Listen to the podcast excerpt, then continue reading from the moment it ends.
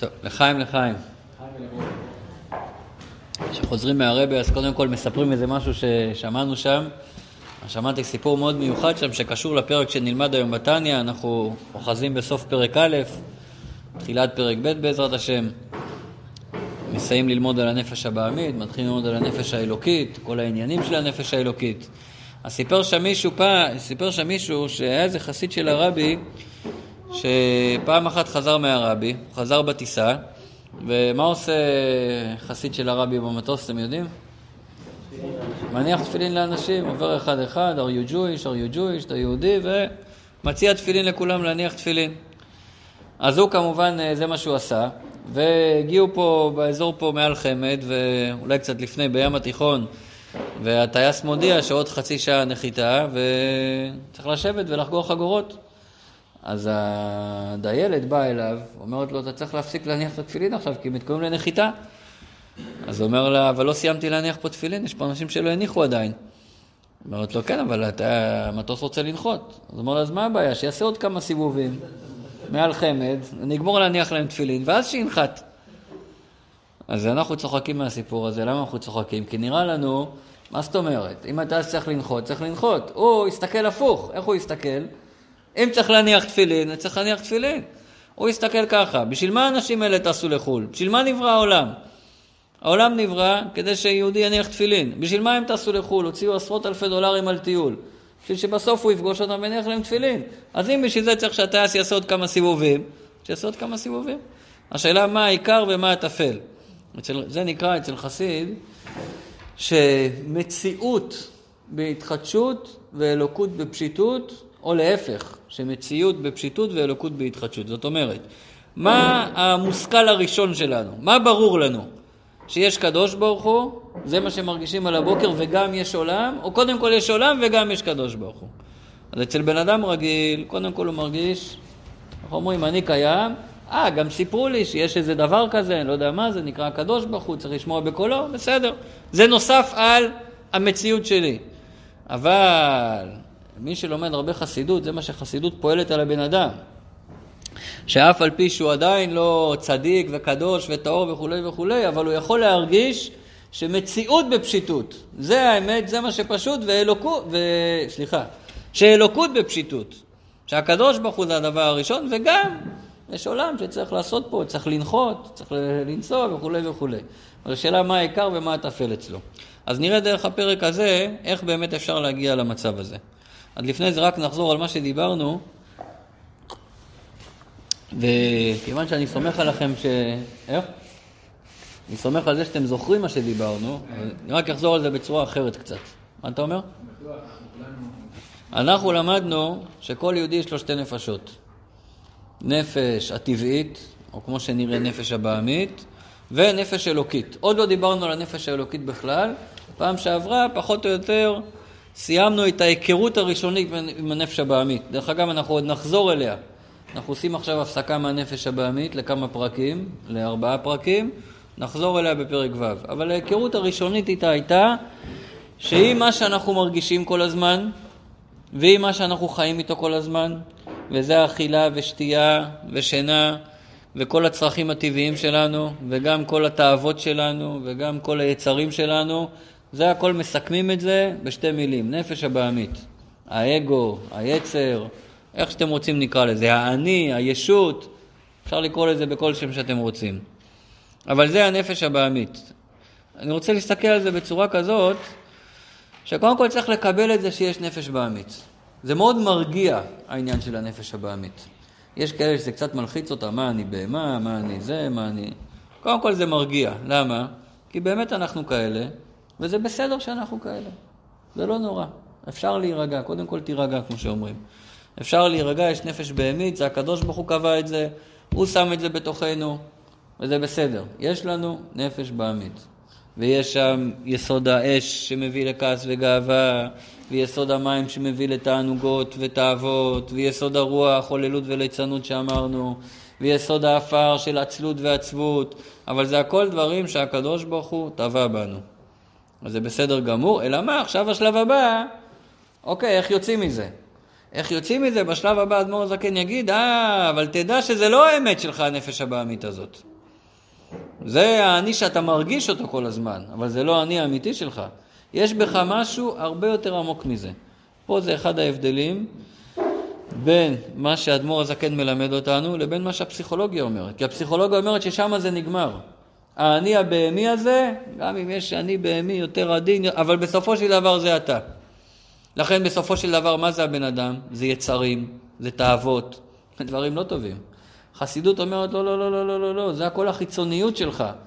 אה, יש בעיה שכיוון שהנפש הבעמית נכנסה ראשונה לגוף, וכיוון שאותה אנחנו מכירים יותר שנים, וכיוון שהיא כבר מנהלת אותנו כל השנים, אז אנחנו כל כך מזדהים איתה, שאנחנו מרגישים שאני זה הנפש הבהמית. אבל תדע שזה לא אתה באמת.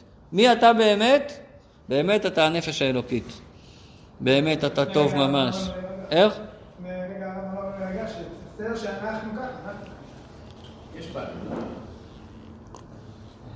תירגע, אבל צריך עכשיו להתחיל לתקן את זה. אבל בשביל לתקן את זה, בשביל לתקן את זה, תדע שכל מה שאמרנו קודם זה נכון לגבי החיצוניות שלך, אבל בפנימיות שלך אתה משהו אחר לגמרי.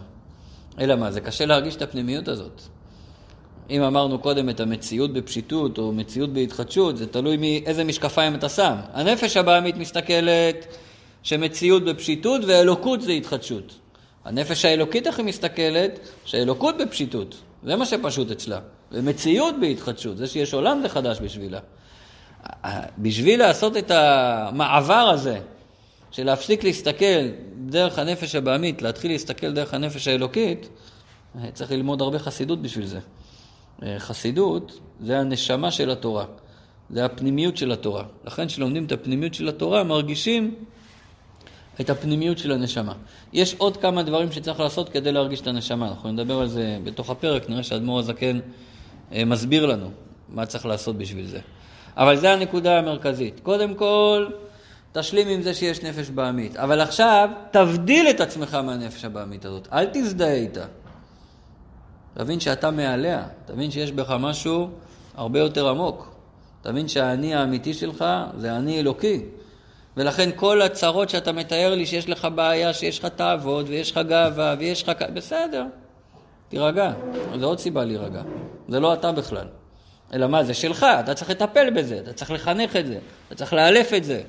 זה שבן אדם יש לו בחצר כלב שנובח ונושך, אז מי, אז הבן אדם הוא נובח ונושך, הכלב שלו נובח ונושך. מצד שני, אתה אחראי עליו, אתה צריך לטפל בו. אבל תירגע, זה לא אתה. מי אתה באמת? אתה באמת טוב, אמיתי, אלוקי, טהור, קדוש, לא חסר לך כלום, יש בך הכל. למה זה כל כך חשוב? כי כל השאלה היא, איך הבן אדם מגדיר את עצמו. ההגדרה העצמית שהבן אדם מגדיר את עצמו, תקבע את כל החיים שלו. אם אני מגדיר את עצמי בתור בהמה, בסופו של דבר אני אתאים את ההתנהגות שלי לאיך שאני מגדיר את עצמי. לכן אם אני מגדיר את עצמי כבן אדם אה, בהמי, בסוף אני אתנהג כמו בהמי. ואם אני אגביר, אגדיר את עצמי כאלוקי, כחלק מהקדוש ברוך הוא, אז בסוף אני אתנהג בהתאם. לכן בחינוך אנחנו רואים שכל הזמן אתה אומר לילד, היום אפילו בחינוך הלא דתי משתמשים בזה. אל תגיד לילד שהוא לא בסדר, תגיד לו שההתנהגות לא בסדר. אתה בסדר, רק ההתנהגות לא בסדר. זאת אומרת, אל תזדהה עם ההתנהגות, כי אתה בעצמך טוב. אצלנו אנחנו עושים את זה יותר עמוק, זה לא אתה וההתנהגות, זה האלוקית והבהמית. באלוקית אתה בסדר, אתה צדיק, אתה חסיד, אתה ילד טוב, אתה קשה. רק מה, הנפש הבעמית שלך עושה קצת צרות, בסדר, בוא אני ואתה ביחד נתגבר על הנפש הבעמית שלך. זה מה שהאדמו"ר האמצעי אומר, השבת אנחנו נציין את ההילולה שלו וביום ראשון את הגאולה שלו, ששני יהודים נפגשים ביחד, זה שתי נפשות אלוקיות נגד נפש בעמית אחת. על כל פנים ככה זה צריך להיות. בוא אני ואתה, הנפש האלוקית שלי והנפש האלוקית שלך, נתאחד יחד נגד הנפש הבעמית שלך. ואז בוא אתה ואני נתאחד יחד נגד הנפש הבעמית שלי. פעם קודמת שדיברנו, כן. זה הנושא עכשיו, כן. תכף נדבר על זה. לפני זה רק דיברנו בכללי, ועכשיו בדיוק אתה מוביל אותנו לשלב הבא. אתה רצית לשאול על זה משהו? לא. או שנדבר על זה, מעולה. זה באמת ההתחלה של השיעור של היום. אני חשבתי לחלק את זה, שיש לנו כאן שני מוקשים להתווכח עליהם. מוקש אחד, תגידו לי איפה הוויכוח היותר גדול היום בדיונים שלנו, לפחות בבית כנסת הזה. קודם כל אפשר להתווכח האם יש הבדל בין יהודי ולא יהודי. זאת אומרת, לא למה יש הבדל ומה ההבדל. קודם כל, האם יש הבדל? האדמו"ר הזקן כותב פה שהסימן של יהודי זה רחמן וגומל חסדים. אם אני עכשיו אתן הצהרה שכל יהודי, אני רוצה להגיד לכם עליו, שהוא יותר גומל חסדים מכל גוי שתמצאו. זה נתון לוויכוח? בטח נתון לוויכוח. אם אני אשאל את זה בצורה קצת פחות uh, קיצונית. Uh, לא מסבירים כרגע למה יש הבדל בין עם ישראל לשאר העמים, אבל אתה יכול להגיד שאנחנו שונים מכל העמים, או שאתה אומר אנחנו כמו כולם? שונים. זה אפשר להגיד? זה מקובל על כולם, נכון? לא צריך אה, גם להוכיח את זה, זה מקובל, יפה. גם לא מקובל. יהודי שהוא שומר תורה, מצד יהודי שהוא לא שומר תורה. לא קשור כרגע שומר תורה ומצוות. אנחנו חלק מהעם, אבל יכול להיות שאם הגויים היו חלק מהעם, עכשיו היו במדינה. על זה עצמו רוצים להגיד. האם שמת לב שהעם האיטלקי, שמישהו מהם חולה או פצוע או קשה לו, יש שם פחות גמילות חסדים מאשר מה שתמצא אה, בבני ברק. אתה יכול להסכים דבר כזה? או שאני צריך להוכיח את זה סטטיסטית? זה עניין של חינוך. רגע, לא שאלתי, רגע, רגע, רגע, זה מה שאמרתי, יש פה שתי... רגע, רגע, לא, זה אני לא מרשה לך להגיד כרגע, שנייה. כי אני אמרתי שאני מחלק את זה לשני דיונים שונים. אל תברח ישר לסיבה למה זה ככה. לפני שאני מתווכח איתך למה זה ככה, כי זה אנחנו נתווכח, האם זה חינוך או שזה מהות. אבל לפני שנתווכח על זה, אה, אה, סטטיסטית, יש שוני? יפה. אפשר גם להגיד ולהגדיר את השוני הזה, ומעניין שאדמו"ר הזקן פה לא מדבר שאנחנו יותר חכמים או יותר טובים, את זה הוא לא אומר. מה הוא אומר? אגב, הוא לא אומר בשם עצמו, הוא אומר את זה מהגמרא. מה הוא אומר? שני דברים, רחמנים וגומלי חסדים.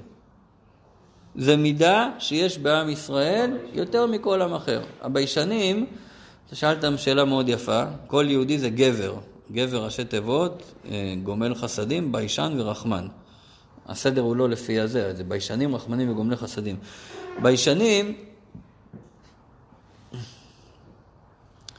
אה, כתוב שביישנים זה לא טבע של עם ישראל, אדרבה, עם ישראל הם עזים שבאומות, הם הפוך מביישנים, אבל במתן תורה, מצד הגילוי האלוקי שקיבלנו שם והתורה שקיבלנו, זה פעל בנו שנהיה ביישנים.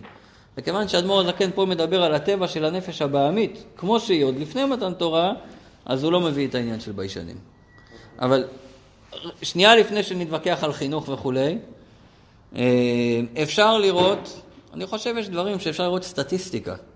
לא צריך להתווכח עליהם. מה זאת אומרת סטטיסטיקה? אתם יודעים, אומרים, היום רוצים לטשטש את כל ההבדל בין גברים לנשים. כאילו אין הבדל, כולם שווים, הכל אותו דבר. תראה, בואו נעשה סטטיסטיקה רגע, בסדר? אה, כמה אסירים יש בבתי הכלא גברים וכמה נשים?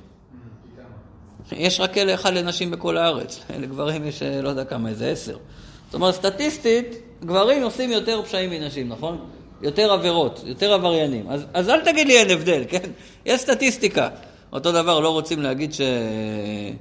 אה, ערבים הם יותר מעורבים בגנבת מכוניות בארץ, כן, אבל מה זאת אומרת, יש סטטיסטיקה כמה מכוניות נגנבו על ידי ערבים, גם לא רוצים להגיד ערבים, אז רואים בני מיעוטים, גם לא רוצים להגיד שהם רצחו, אומרים שהם הרגו, הם מטשטשים הכל, אבל יש דברים שאתה יכול לראות סטטיסטית. סטטיסטית אתה רואה שיש יותר אה, ערבים שגונבים מאשר יהודים, מה אתה יכול לעשות? אותו דבר תיקח סטטיסטית, כמה, תלך בעם אחר, תלך בארצות הברית, אמרנו... כמה ערבים גדלו בשכונות בדואיות לא אמרתי כרגע למה זה קורה. סטטיסטית, אז תעשה אחוזים לפי בני אדם, בסדר? סטטיסטית אתה רואה שבעם ישראל זה פחות. אתה לא יכול להתחמק מזה. אם יש לך התחמקות מזה, תגיד, אה, נפתור את הבעיה. אני עוד לא מדבר למה. אני לא מדבר עדיין למה. אני מדבר על, ה, על המצב בשטח. מצב בשטח, אתן עוד דוגמה. בבני ברק, כל בית שני יש גמ"ח. זה עושה גמ"ח לחומוס לשולם זוכר, וזה למוצצים, וזה לטיטולים, וזה להלוואות, ולזה. סטטיסטית, תלך בארצות הברית באיזה עיירה, תגיד לי כמה גמ"חים תמצא שם. כמה אנשים אה, עוסקים בביקור חולים. כמה אנשים עוסקים בהלוויית המת. כמה אנשים עוסקים בגמילות חסדים פשוטה, במתן צדקה. סטטיסטית, כמה היהודים תורמים בעולם, לא בכמויות אה, טוטאליות, אלא באחוזים לעומת זה.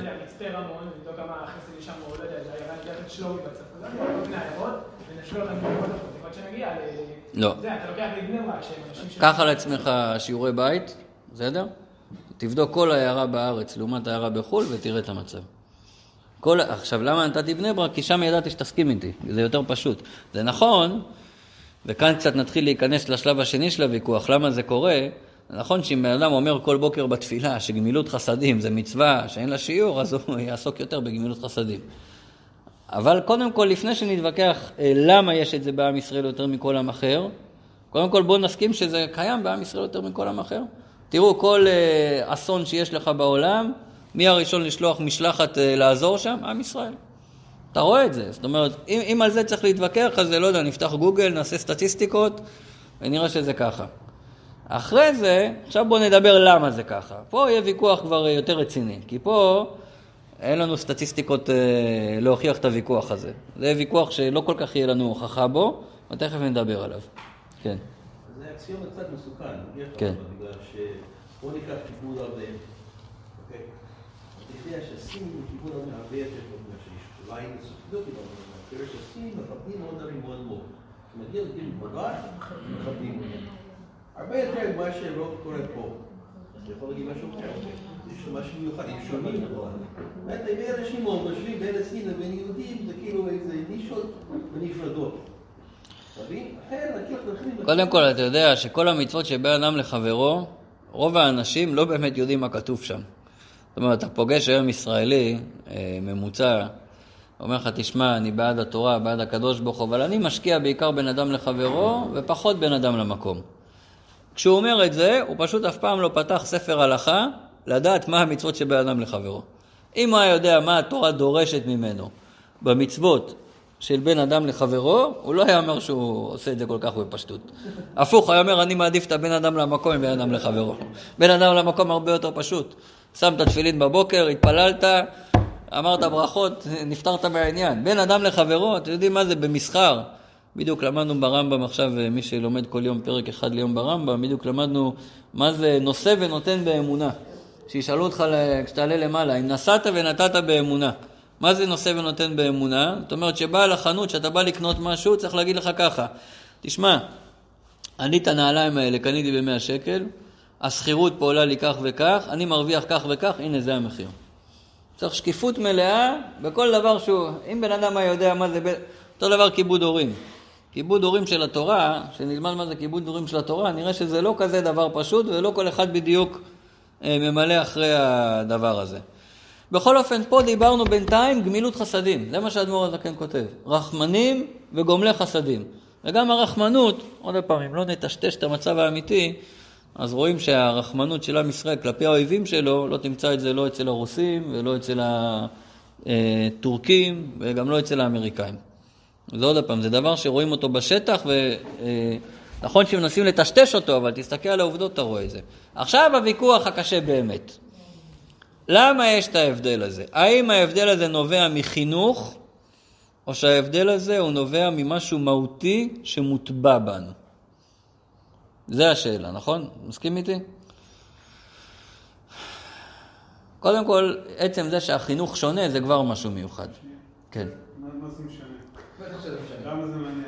זה משנה. כי אם זה נובע מחינוך, אם זה נובע מחינוך, אז יהודי שלא התחנך כראוי, אז כאילו הוא כבר לא יהודי. וגוי שהתחנך כמו יהודי, הוא כאילו הפך להיות יהודי. ואנחנו רוצים להגיד, דרך אגב, עוד לא דיברנו על הנפש האלוקית, אנחנו עדיין אוחזים בנפש הבעמית. כבר בנפש הבעמית רוצים להגיד, האדמו"ר הזקן אומר את זה בפירוש, שההבדל הוא לא הבדל חינוכי, למרות שבוודאי שחינוך יעזור. בוודאי שאם בבני ברק אה, כל הזמן מחנכים לעשות גמילות חסדים, אז יש גמ"ח בכל בית שני. ודאי שמקום שלא מחנכים את זה, יהיה את זה פחות. אבל אנחנו רוצים להגיד שיש הבדל מהותי בין הנפש הבעמית של יהודי לנפש הבעמית של גוי, וכתוצאה מזה יש הבדל מהותי ביכולת, באפשרות ובגמילות חסדים בפועל, והרחמנות בפועל שיש אצל יהודי לעומת גוי.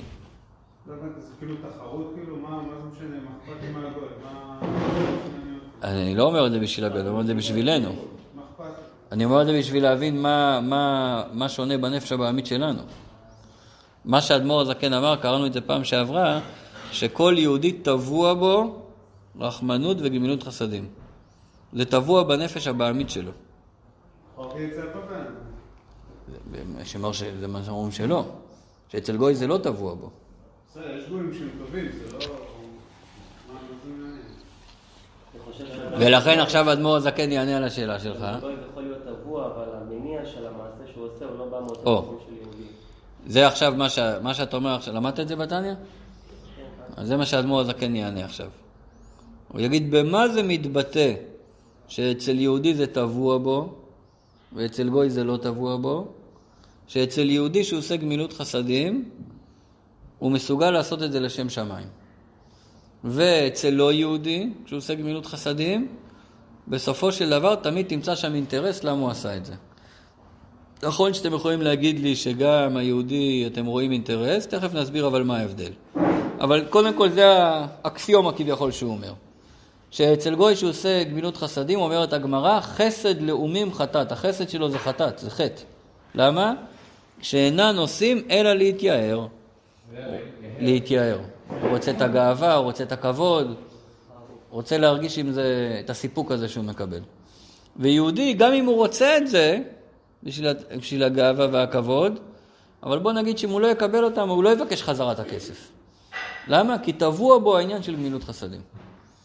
שדרך אגב, נוגע מהרחמנות, כן? לא הארכתי בזה, אבל הרחמנות מביאה את הגמילות חסדים. להוכיח. אי אפשר להוכיח את זה. אם היה לנו משקפי רנטגן. אם היה לנו משקפי רנטגן, אז היינו יכולים עכשיו לעשות רנטגן ולראות מי אצלו הגמילות חסדים היא מצד טבע נפשו הבהמית שהוא יהודי, ומי אצלו כי הוא רוצה לקבל מזה משהו. אין לנו את המשקפי רנטגן האלה, ולכן באמת אין לנו אפשרות להוכיח את זה. אבל יש לנו אה, את בעל התניא, שהוא יש לו משקפי רנטגן, ואת הגמרא שיש לה משקפי רנטגן.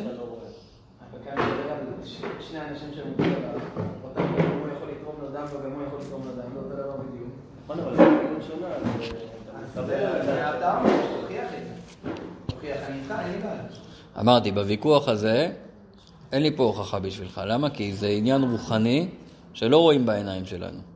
אבל אני רוצה קודם כל להסביר מה האדמו"ר הזקן אומר, אחרי זה אנחנו נתווכח על זה. מה שהוא אומר, שזה לא עניין של חינוך.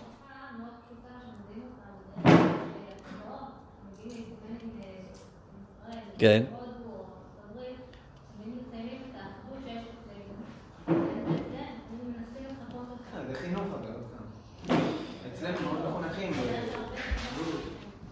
עוד פעם, אבל הוא אומר שזה ש...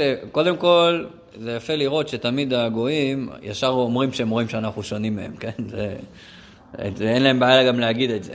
רק הוא אומר, למה, זה, למה אנחנו שונים? כי קיבלנו חינוך אחר. אבל פה זה קצת סותר אותך, כי היא לא מדברת שהם ראו מישהו דתי כזה, שקיבל חינוך של התורה. גם יהודי שלא קיבל חינוך של התורה, גם יש לו את זה. אני אתן לך דוגמה שמספר... אה, אנחנו כל הזמן יש לנו טילים, כל הזמן זה. אנחנו חייבים להיות באחדות, אנחנו לא יכולים להיות ב... אין, אנחנו... יש הרבה שנרדפים והם לא באחדות, כן? בסוריה גם נרדפים, זה לא אומר שהם באחדות. וזה כן. זה לא תירוץ. כי עובדה שיש עמים שנרדפים והם לא באחדות, זה, זה לא תירוץ, זה לא מתקבל. מקרה אישי של בן אדם שהוא חולה חס וחלילה, תראה פתאום איך תורמים, כמות קטנה של אנשים תורמים לו כמה מיליונים, זה בכלל לא מתקבל. תראה כמה כליות בארץ תורמים, זה אין שום מקום בעולם שיש דבר כזה. אבל לדוגמה סיפר אה, הרב נחמיה מתאילנד, אז אה, תמיד שיש מישהו מאושפז בבית רפואה שם, הוא תולה שלט שיש מישהו מאושפז ואפשר ללכת לעשות ביקור חולים. הוא אומר, זה דבר מדהים, יושב מספר איזה ישראלי שישב שם חולה בבית רפואה, ישב לידו מישהו איטלקי. הוא לא מבין, כל היום באים לבקר אותו אנשים, אומר "מה, כל זה משפחה שלך? הוא אומר, איך אני פה, אחד לא בא לבקר אותי, ואתה, הם לא מכירים אותך בכלל, ואחד אחרי שני באים לבקר אותך. עוד פעם, כל דבר כזה, אתה תוכל אה, לטעון שזה חינוך, זה פסיכולוגי, זה אבולוציוני, אני לא יודע מה. אין לי איך להתגבר על הטענות האלה, כי, כי כל דבר אפשר לנסות להסביר אותו. אדמו"ר הזקן אומר, כל ההסברים האלה, אתה צודק שיש חינוך והכל, אבל יש פה גם משהו מהותי. מה המשהו המהותי הזה, איך הוא מגדיר אותו? ההגדרה שלו אומרת שהנפש הבעמית של יהודי מקליפת נוגה, והנפש הבעמית של הלא יהודי מהקליפות הטמעות. הפנימיות של זה, הכוונה, הכוונה הפנימית של זה, שיהודי בסופו של דבר יש לו את האפשרות להיות בכזה ביטול לקדוש ברוך הוא מצד הנפש הבעמית שהוא עושה לשם שמיים בלי רצון לקבל. וגם אם הוא לא יקבל זה לא מפריע לו. ואצל הגוי תמיד יש את הרצון הנסתר הזה שהוא ירוויח מזה משהו.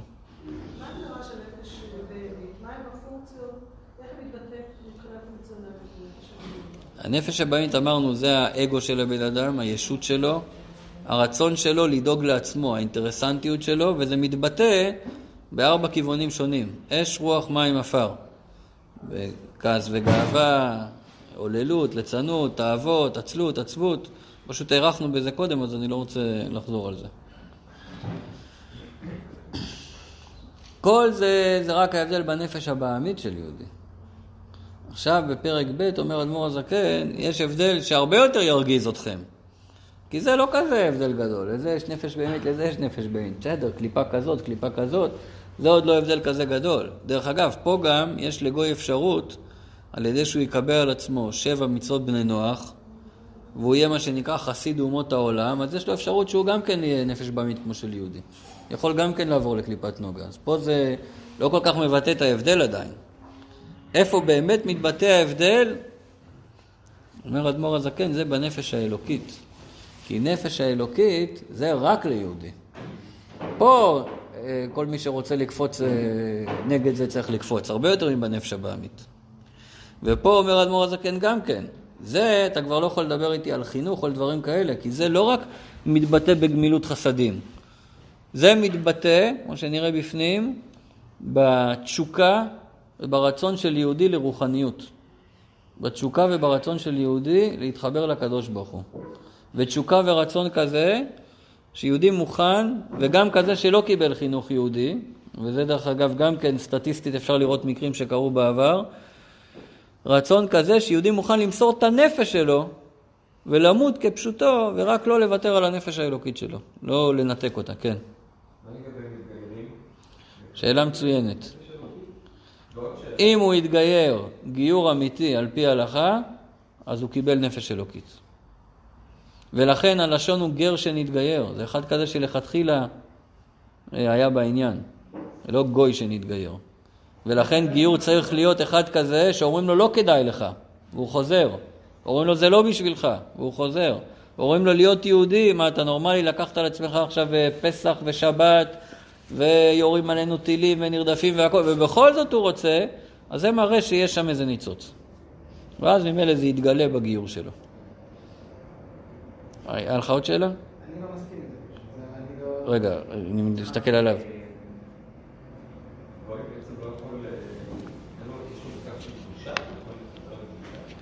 אמרנו שגוי שיקבל על עצמו שבע מצוות בני נוח, הוא חסיד אומות העולם, אז הוא מתעלה לדרגה אה, של קליפת נוגה, אבל לא לדרגה של קדושה ממש. אבל יש לו אפשרות לקיים רצון השם, יש לו אפשרות לבצע את השליחות שלו בעולם, יכול לממש את עצמו, יכול להתחבר לקדוש ברוך הוא על ידי זה, אבל זה בדרגה יותר נמוכה.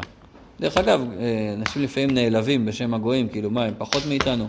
אני רוצה לבשר לכם משהו, אה, גם אתם פחות ממני. למה? כי אני כהן ואתם ישראל. אתם צריכים לשרת אותי, אתם יודעים? בבית המקדש אני יכול להיכנס, אתם לא יכולים להיכנס. למה אתם לא קופצים כולם שזה לא פייר? למה לא נבראנו כהנים שיכולים להיכנס לבית המקדש? למה, או לוויים שגם כן יכולים להיכנס שם? גם בעם ישראל יש מעמדות, כן? יש דרגות. אז, אה, אבל זה אנחנו מקבלים את זה, למה? כי ככה הקדוש, אותי הוא ברא כהן, מישהו אחר הוא ברא ישראל, כל אחד והתפקיד שלו. למה הרגל לא קופצת, למה אני לא יד, היד לא קופצת, למה אני לא ראש? כל אחד שיהיה שלם איפה שהוא נמצא ויעשה את המקסימום שלו. עתיד לבוא, אתה צודק, שיהיה... נכון. מה אתה אומר?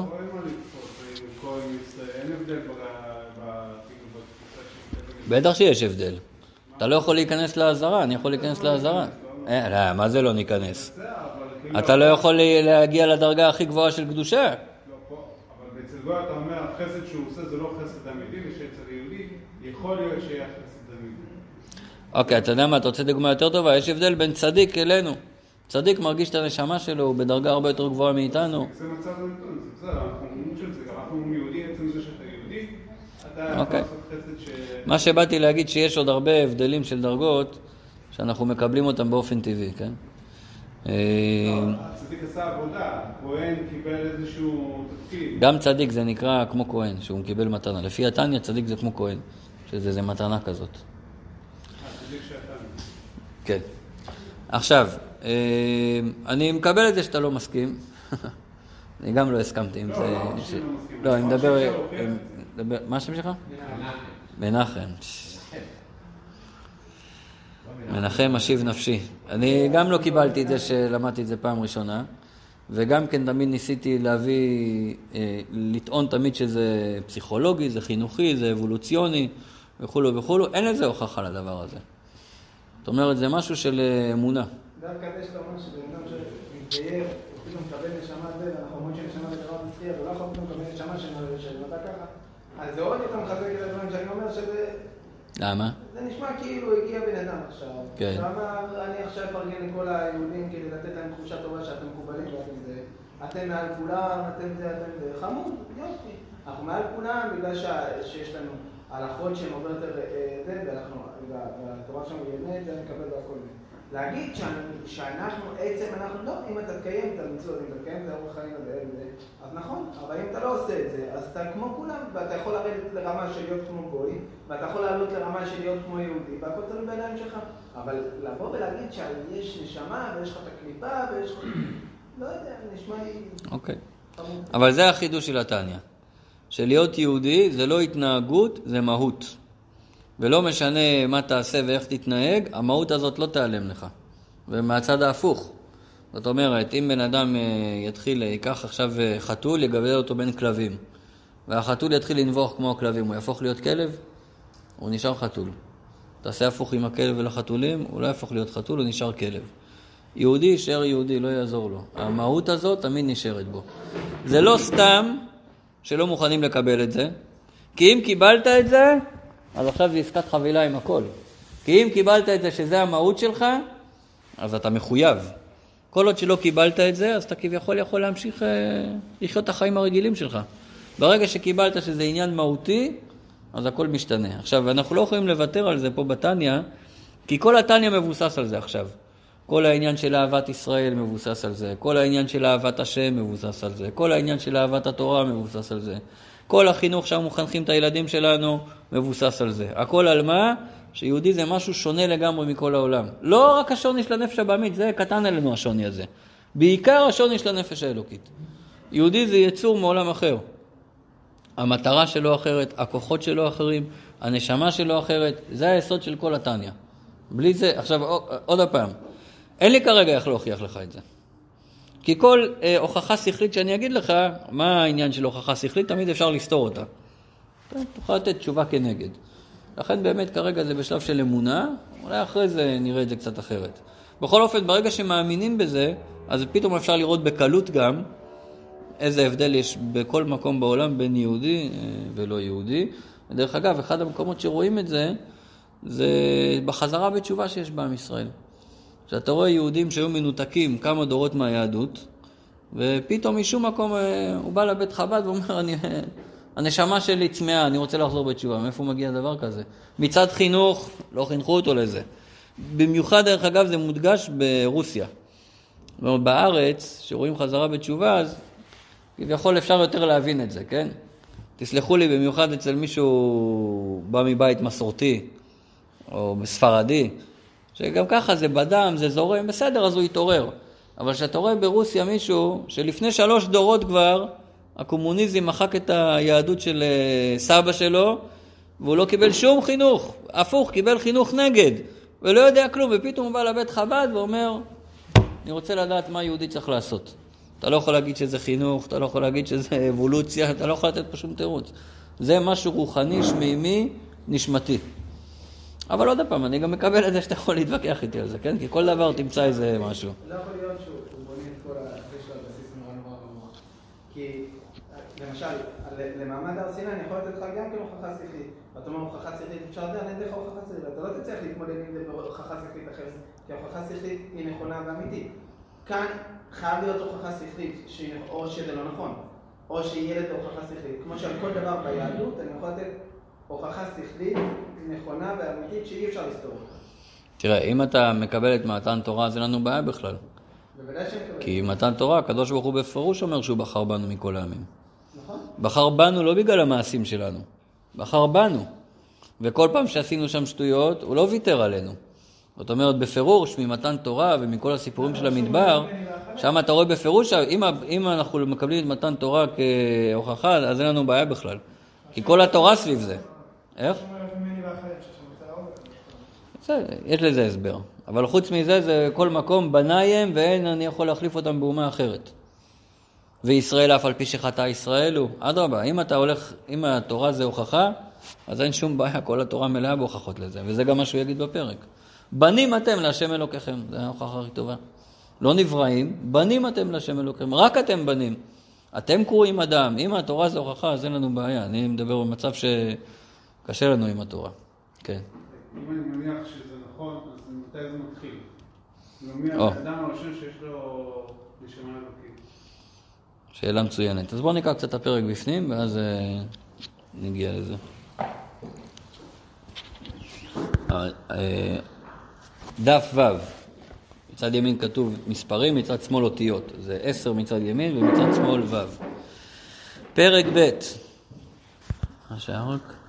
ונפש השנית בישראל, זאת אומרת, הנפש הראשונה דיברנו מקליפת נוגה, ויש בה טוב, ויש בה גם כן רע, וכולו וכולו.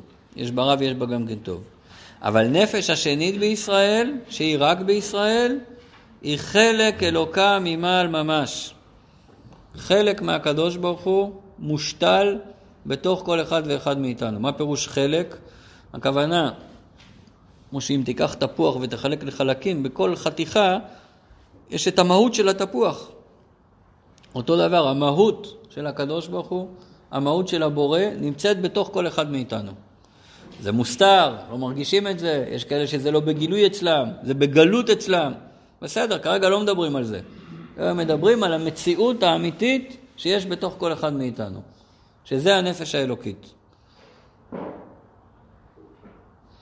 עכשיו הוא ייתן לזה אה, כמה משלים כדי שנבין מה המשמעות של הנפש האלוקית הזאת. רק אולי נדגיש, כתוב פה חלק אלוקה ממעל ממש. זה לא רק בתור איזה משל או מליצה או הגזמה, ממש חלק מהקדוש ברוך הוא שיש בכל אחד ואחד מאיתנו. כמו שכתוב בתורה, ספר בראשית, בהתחלה, בבריאת האדם, ויפח באפיו נשמת חיים.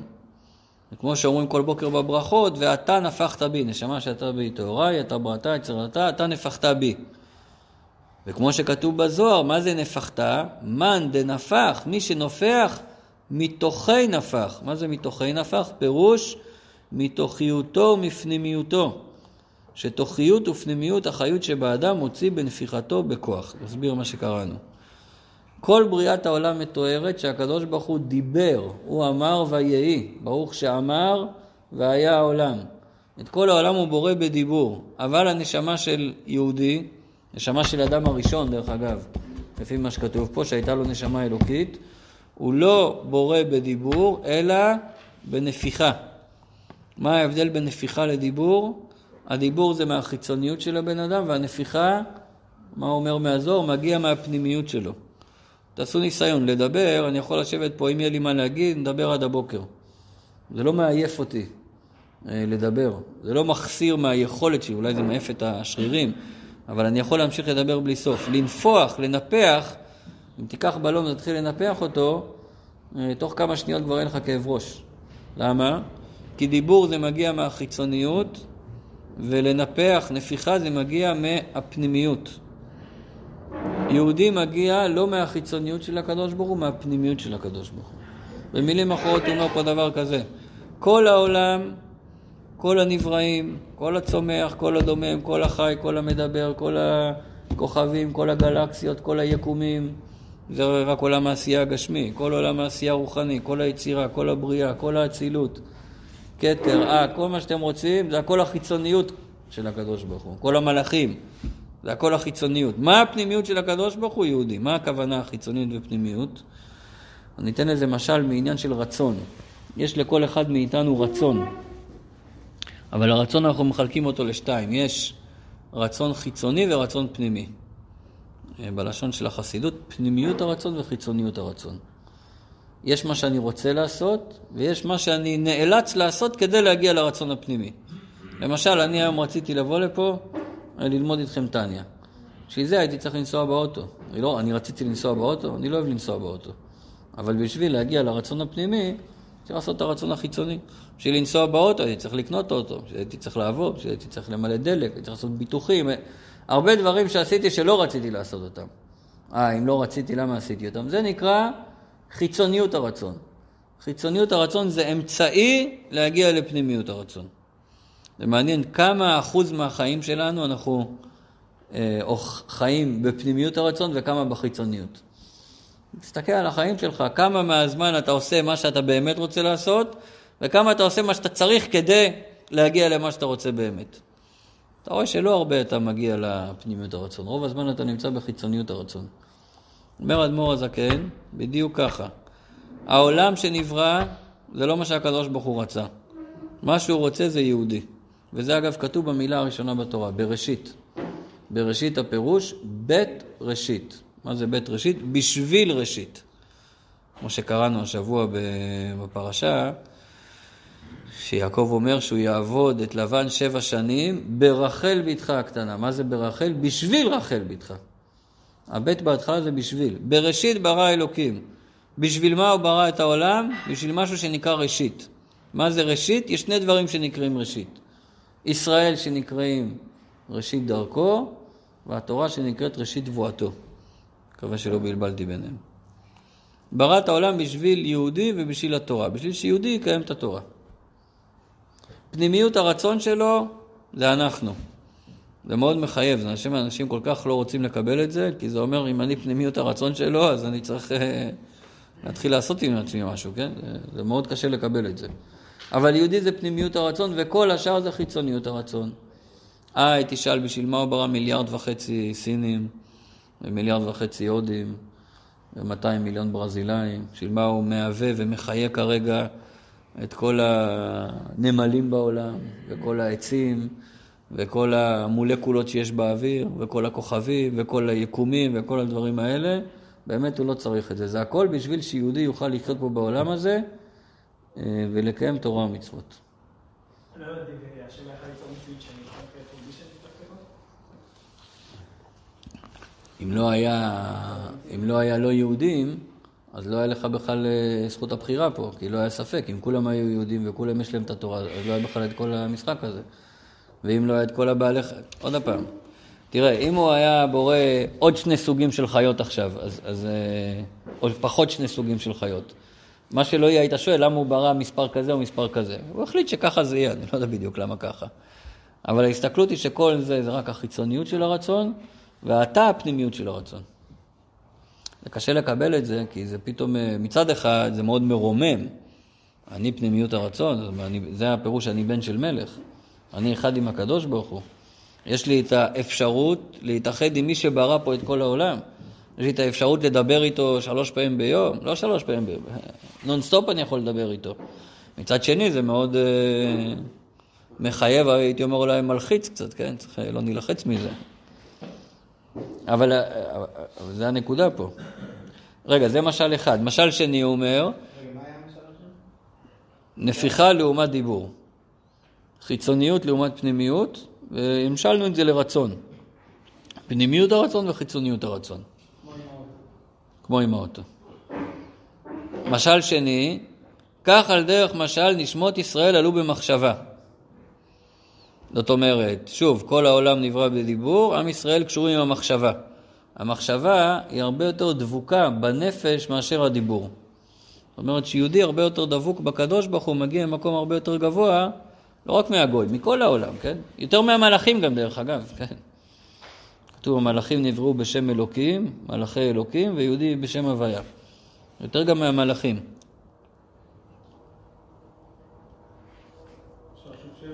בטח.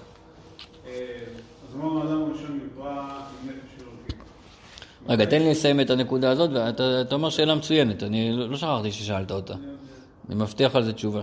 לא יודע אם היא תספק אותך התשובה הזאת, אבל, אה, אבל יש לזה תשובה.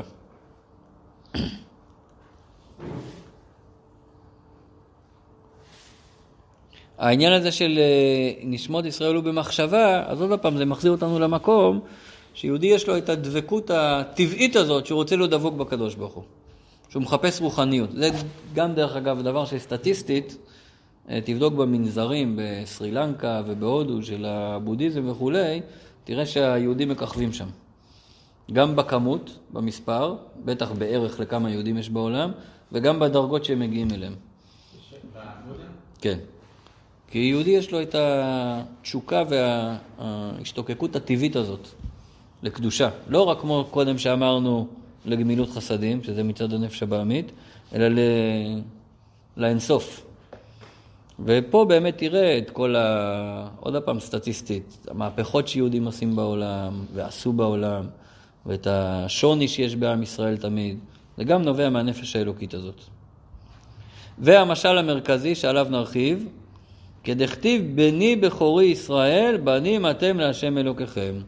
זה כתוב בתורה. בני בכורי ישראל זה בנביא, ובנים אתם להשם אלוקיכם זה בתורה. מה פירוש בנים אתם להשם אלוקיכם? מה פירוש שעם ישראל הוא כמו בן של הקדוש ברוך הוא? מסביר. פירוש, כמו שהבן נמשך ממוח האב, תכף נסביר, כך כביכול נשמת כל איש ישראל נמשכה ממחשבתו וחוכמתו יתברך. זאת אומרת, כמו שילד, לפני שהוא נולד, מאיפה מתחיל תהליך יצירת הוולד? הוא מתחיל מאבא. האבא מעביר לאימא את הטיפה. אחרי זה האימא, תשעה חודשים צריכה לפתח את הטיפה הזאת. בטיפה עדיין אתה לא יכול להגיד שיש רגל וראש, נכון? אבל מצד שני הכל כלול שם, הכל נמצא שם. מאיפה מגיעה הטיפה? הוא אומר זה מתחיל מהמוח של האבא. משם היא מתחילה את המסלול שלה, זה עניין רוחני, כן? באופן רוחני היא מתחילה מהמוח, מהמחשבה, מהמוח של האבא, עובר כביכול את כל הגוף, עובר לאימא, ומשם זה מתפתח. אז הוא אומר עכשיו, מה המשל בנים אתם להשם אלוקיכם? כמו שבן גשמי מתחיל מהאבא, מהמוח שלו, עד שבסוף נוצר הילד, נוצר הוולד, ככה עם ישראל מתחיל מהמוח של הקדוש ברוך הוא. מה הכוונה מהמוח של הקדוש ברוך הוא? אז ישר הוא אומר, דאי הוא חכים ולא בחוכמה ידיעה. מי שמזהה את הקטע הזה, אנחנו קוראים את זה בתיקוני זוהר, ב- לפני מנחה. יש כל יום קוראים את זה, ויש אה, לפני שערב שבת רק קוראים את זה. דאי הוא חכים ולא בחוכמה ידיעה, אלא הוא בחוכמתו אחד. החוכמה שלו זה לא כמו החוכמה אצלנו, יש הבדל מהותי בין החוכמה אצל הקדוש ברוך הוא לבין החוכמה אצלנו. אצלנו, וזו הסיבה דרך אגב, שאין לנו אפשרות להבין מה זה, את הקטע הבא, תכף הוא יגיד, אה, שאי אפשר להבין את זה, אלא זה משהו שצריך לקלוט אותו לא באנטנות של השכל, באנטנות של האמונה. דרך אגב, אמונה זה לא אומר שאנחנו אנשים לא מספיק חכמים, לכן צריך להאמין, אלא אמונה זה אומר פה שהשכל מודה בזה שאין לו כלים לתפוס את הדבר הזה. ולכן זה חייב להיות משהו למעלה מהשכל, ולכן תופסים אותו באמונה. ולא בא להראות על אה, טיפשות או משהו, חס ושלום. אז אני אגיד את זה קודם בעל פה, ואז נקרא בפנים. אצלנו, כשאנחנו רוצים להבין משהו, תמיד אנחנו מסתכלים איך זה אצלנו, ואז משליכים את זה כלפי חוץ. הוא אומר, העניין הזה של החוכמה של הקדוש ברוך הוא, אי אפשר להבין איך זה אצלנו, כי אצלנו זה לא ככה. אצל הבן אדם יש שלושה גורמים נפרדים. יש אותי, יש את השכל שלי, כוח השכל, ויש את המושכל, את מה שאני לומד. זה שלושה דברים נפרדים, כי אני קיים גם בלי השכל, והשכל אתמול ידע X והיום הוא יודע שני X. זאת אומרת, גם מה שהמושכל הוא הולך ומשתנה כל הזמן. אצל הקדוש ברוך הוא, הוא והחוכמה והידיעה, כביכול העולם, זה דבר אחד ממש ואי אפשר להפריד ביניהם. אני לא יכול לתפוס את זה, כי אצלי זה לא ככה. אז זה לא שאני יכול להגיד, טוב, אצלי זה ככה, אז עכשיו אני אבין איך זה אצלו. זה אי אפשר להבין את זה, נקרא את זה בפנים. במה הוא שונה, וכמו שכותב הרמב"ם, שהוא המדע, הכוונה כוח הידיעה, והוא היודע, בן אדם עצמו שיודע, והוא הידוע, אין פה את ההמשך, אומר חולו. זאת אומרת, יש אה, הבן אדם, כוח השכל ומה שיש בשכל. אצל הקדוש ברוך הוא אומר זה דבר אחד ממש, ודבר זה אין ביכולת האדם להבינו על בוריו כולו. אין לך, אתה לא יכול להבין את זה לגמרי, כי אצלך זה לא ככה. וכדכתיב, על זה כתוב, החקר אלוקה תמצא, אתה רוצה להבין את הקדוש ברוך הוא? איך בן אדם מוגבל יכול להבין את הקדוש ברוך הוא הבלתי מוגבל? אני אתן משל שאולי קצת אה, נעלב ממנו, כן? אבל אה, רק כדי, נקצין את זה כדי להמחיש את הדבר. אם אני עכשיו עשיתי איזה תוכנת מחשב, ועשיתי איזה משחק במחשב. במשחק הזה יש איזה דמות שצריכה לקפוץ שם ולא יודע, לא יודע מה היא צריכה לעשות שם. הדמות הזאת יכולה להבין אותי המתכנת? איך היא, איך היא, כלפיי אין לה שכל בכלל. היא יודעת רק לקפוץ בשני ממדים, אני שלוש ממדים. ההבדל ביני לבין הדמות הוא לא כל כך גדול כמו ההבדל בין הקדוש ברוך הוא לביני. אז אם הדמות הזאת, זה ברור לי שהיא לא יכולה להבין את המתכנת שלה, אז ברור שאני לא יכול להבין את המתכנת שלנו, את היוצר שלנו, את הבורא שלנו, את הקדוש ברוך הוא. וכתיב כי לא מחשבותיי מחשבותיכם וגומר. אנחנו לא יכולים להבין גם לא את המחשבות שלו. אבל מה אנחנו מקבלים? למה בעצם הוא אמר את זה, שאצלו זה שונה? כי כשאמרנו שיהודי, הנשמה האלוקית מגיעה מהחוכמה, זה כמו להגיד שזה מגיע מהקדוש ברוך הוא עצמו.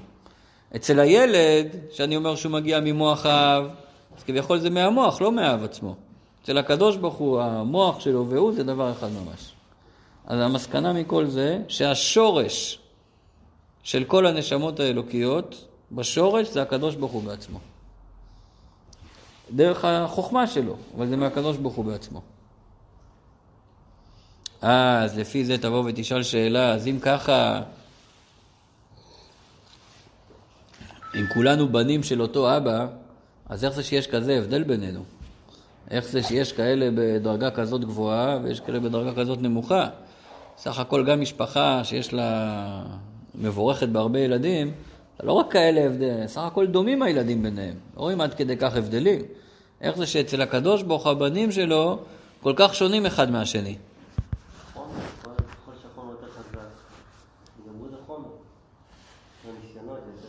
אבל לא רק מצד הגוף, מצד הנשמה אתה רואה הבדלים מהותיים.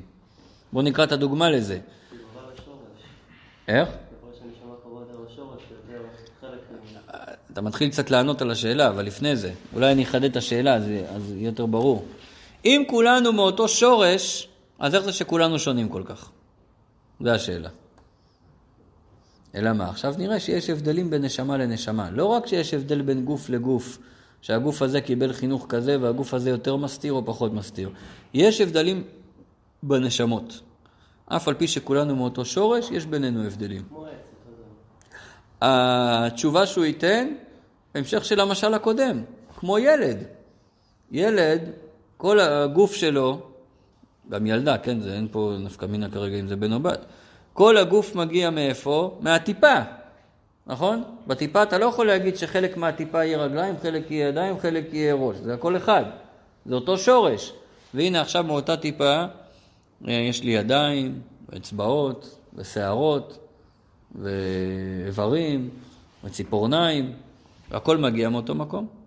אז, אומר, אז זאת התשובה שהוא יגיד, שעם ישראל, כולנו כמו גוף, לא, לא כולנו כמו הרבה אחים, אלא כולנו כמו גוף אחד. וכל אחד הוא כרגע תא אחר בגוף. יש אחד שהוא עיניים, רואה למרחוק, זה כמו הנביאים. יש אחד שהוא לב, יש אחד שהוא כבד, יש אחד שהוא רגליים, ואנחנו לא נעים להגיד מה אומרים עלינו, שאנחנו העקביים. עקביים זה הכי למטה. כן? עקביים יש להם יתרונות וחסרונות, יש להם חיסרון שהוא גם יתרון. העקביים, למה משתמשים במשל של עקביים? זה האיבר הכי פחות רגיש אה, שנכנסים למקווה, אז גם אם הוא רותח, את העקב אין בעיה להכניס. הוא לא מרגיש את החום, רק כשאתה מכניס אחרי זה את האצבעות של הרגליים, פתאום אתה קופץ, אבל העקב זה לא מפריע לו. אז מצד אחד זה הכי פחות רגיש, מצד שני זה יתרון, הוא יכול להיכנס למקווה. אנחנו נראה בהמשך מה זה בפועל. אני רוצה עוד משהו אחד לחזק על המשל הזה, אה, ואחרי זה לענות לשאלה שלך. המשל של הבן הוא הכי חזק. כי המשל של הבן אומר שהקשר בין יהודי לקדוש ברוך הוא זה קשר שאי אפשר לנתק אותו. ואי אפשר גם ל- ל- לייצר אותו, חוץ מגרים שזה משהו ייחודי. למה אי אפשר לנתק אותו? אה, בעל יכול להתגרש מאשתו. מהילדים אתה לא יכול להתגרש. אתה לא יכול לנתק, גם אם תעיף אותם מהבית, הם לא יפסיקו להיות הבנים שלך. גם אם תשב עליהם שבעה, אני לא יודע מה שעושים, אה, זה, הם לא יכולים להפסיק להיות הבנים שלך. כי אבא ובן, אימא והילדים, זה קשר ביולוגי, זה קשר טבעי, שאי אפשר לנתק אותו. ולכן האבא תמיד יהיה אבא והבן תמיד יהיה בן. יכול להיות שהם רבו ביניהם, והאחים הסתכסכו עכשיו על המשק, אני לא יודע מה, ופתאום אה, יש בלאגן ולא מדברים. אבל לכל אחד ברור שזה מצב לא הגיוני ולא טבעי, מצב גלותי, מצב אה, של הלם ואסתר. האמת היא שהם קשורים אחד עם השני. זה לא מפלגה שאתה יכול אה, לעבור. פעם הייתי במערך, אחרי זה עברתי ל... לליכוד. זה לא דבר שיכול להשתנות, זה דבר שהוא במהות שלך. למה זה כל כך חשוב, ולכן למה האדמו"ר הזקן מתחיל עם זה, והוא לא, לא, לא מוותר על זה? כי ברגע שאתה מבין שזה משהו מהותי, אז הכל משתנה. כי אתה מבין שבמהות שלך אתה קשור לקדוש ברוך הוא. אז זה לא תלוי אם תעשה משהו או לא תעשה משהו. זה שאם תניח תפילין או לא תניח תפילין, זה משנה האם הקשר הזה יהיה בגלוי או לא יהיה בגלוי. אבל זה לא אומר אם הקשר לא יהיה או כן יהיה. הקשר תמיד יהיה. לכן יהודי תמיד קשור לקדוש ברוך הוא, ולכן כמו שאמרתי קודם, רואים היום ברוסיה ששלוש דורות, שלושה דורות, אחרי שהם מחקו את כל, ה... את כל היהדות שלהם, פתאום הם חוזרים. זה יכול להגיע רק מצד אה, קשר שהוא מהותי. יש קשר גם לגוי, קשר מהותי, ביולוגי עם אבא שלו, כן? ולכן אה, גם אצלו הוא יחזור תמיד לאבא. אבל אצל יהודי, מי זה האבא הזה? הקדוש ברוך הוא. זה, זה כן מסביר תופעה שהיא לא תופעה הגיונית. התופעה של החזרה בתשובה, והתופעה גם של הגרים האמיתיים, זה לא תופעה הגיונית.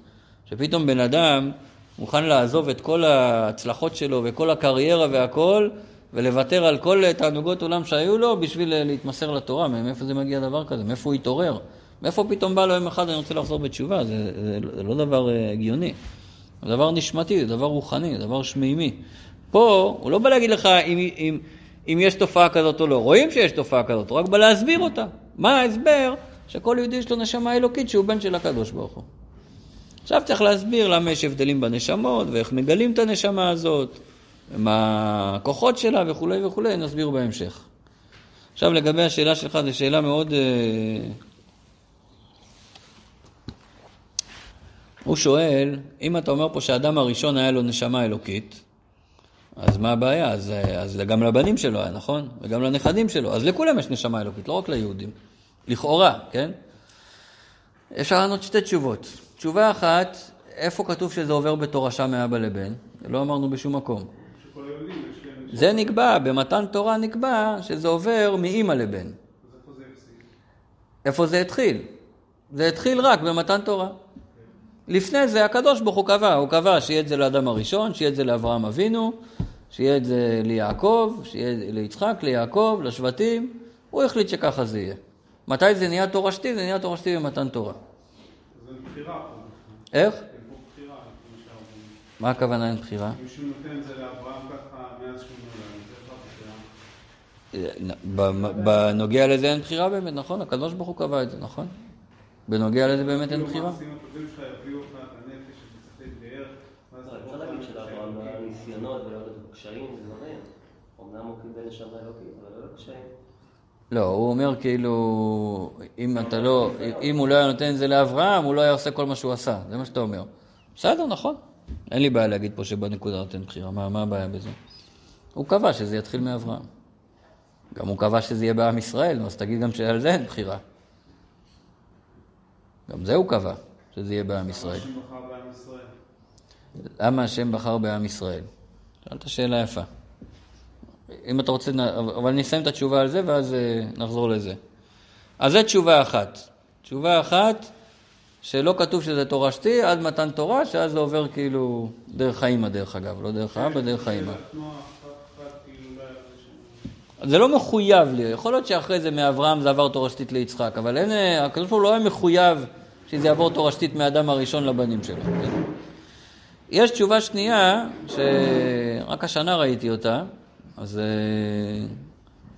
אה, אולי זו התשובה הנכונה בעצם, שכתוב בכתבי אריזל, שבאמת אדם הראשון קודם החטא, אה, אז היה כלול בו כל נשמות ישראל רק. אין בעיה. אנחנו מסיימים עוד דקה אם אתם רוצים לחכות. ואחרי החטא כבר נהיה העניין שזה אה, התפצל, ואז יש גם גויים ולא כולם קיבלו את זה. ככה ראיתי שכתוב בכתבי האריזה. זה אמור להמשיך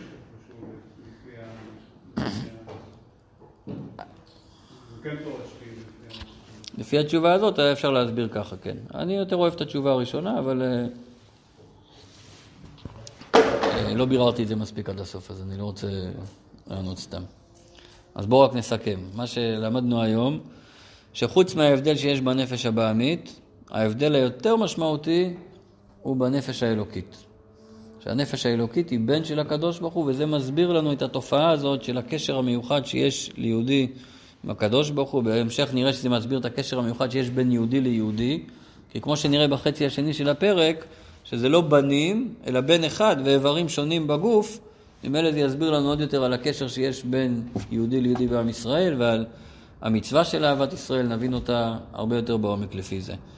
רק שאלת עוד שאלה אחרונה שרציתי להתייחס, מה עוד אמרת? לפני דקה. איך? למה הוא בחר דווקא? אה, למה הוא בחר דווקא בנו? באמת, עכשיו מה שאני אגיד זה קצת אה, היסטורית מה שלמדנו בשיעור הזה, אבל באמת בחסידות מסבירים שהוא לא בחר בנו בגלל הנשמה, אלא הוא בחר בנו בגלל הגוף. כי לבחור בגלל הנשמה זה לא חוכמה, כי אם יש לך נשמה שונה, ברור שהוא יבחור בך, זה לא נקרא בחירה. בחירה זה שיש שני דברים זהים, ובכל זאת הוא בוחר. אז באמת בחסידות כתוב שהבחירה האמיתית של הקדוש ברוך הוא זה בגוף של היהודי. שאף על פי שהגוף הוא שווה לגוף של הלא יהודי, בכל זאת הוא בחר בגוף של היהודי. למה? ככה. ככה הוא החליט. אבל לפני שנייה אמרנו שהשם נתן לנו נשמה אלוקית. ואז בשביל זה הגוף שלך הוא יותר מהגוף של מישהו אחר. לא, הנשמה שלך יותר. אבל באמת יש לו בחירה, יש בו, הבחירה שלו בך היא לא רק מצד הנשמה שלך, כי זה לא כל כך בחירה. זאת אומרת, יש לך נשמה שונה, אז ברור שהוא ייקח אותך. הבחירה בעיקר בגלל הגוף שלך. למה? פה אין סיבה. רואים את זה כחיסרון, אבל זה היתרון. כיוון שאין סיבה, זה בחירה אמיתית. כאילו, מה? כאילו, מה זאת אומרת? השם בחר קודם את הגוף, הוא קודם נתן את הנשמה, ואז הוא בחר את הגוף.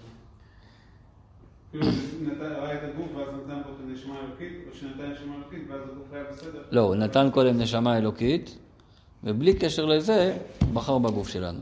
ובזה שהוא בחר בגוף שלנו, זה עצמו מה שמייחד יהודי, לא רק בנשמה שלו, אלא גם בגוף. כאילו כל התניא דיברנו פה בעיקר על המעלה של הנשמה. פה זה לא כתוב מה שאמרתי, אבל במקומות אחרים בחסידות זה מוסבר שהבחירה היא בעיקר בגוף. הסדר אמור להיות הפוך. למה? אתה בוחר במישהו, ואז אתה נותן את הנשמה האלוקית.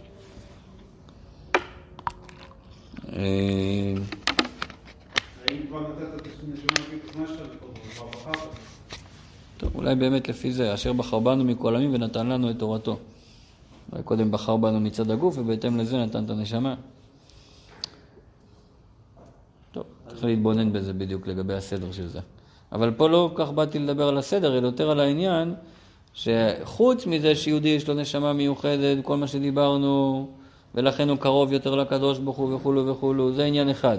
אבל הבחירה האמיתית של הקדוש ברוך הוא היא דווקא בגוף, ולכן גם הגוף שונה. הוא דומה, אבל ממה הוא שונה? מעצם זה שהוא בחר בנו דווקא. ולמה? פה אין סיבה. פה זו בחירה עצמית שלמעלה מכל סיבה. טוב, בואו נעצור כאן.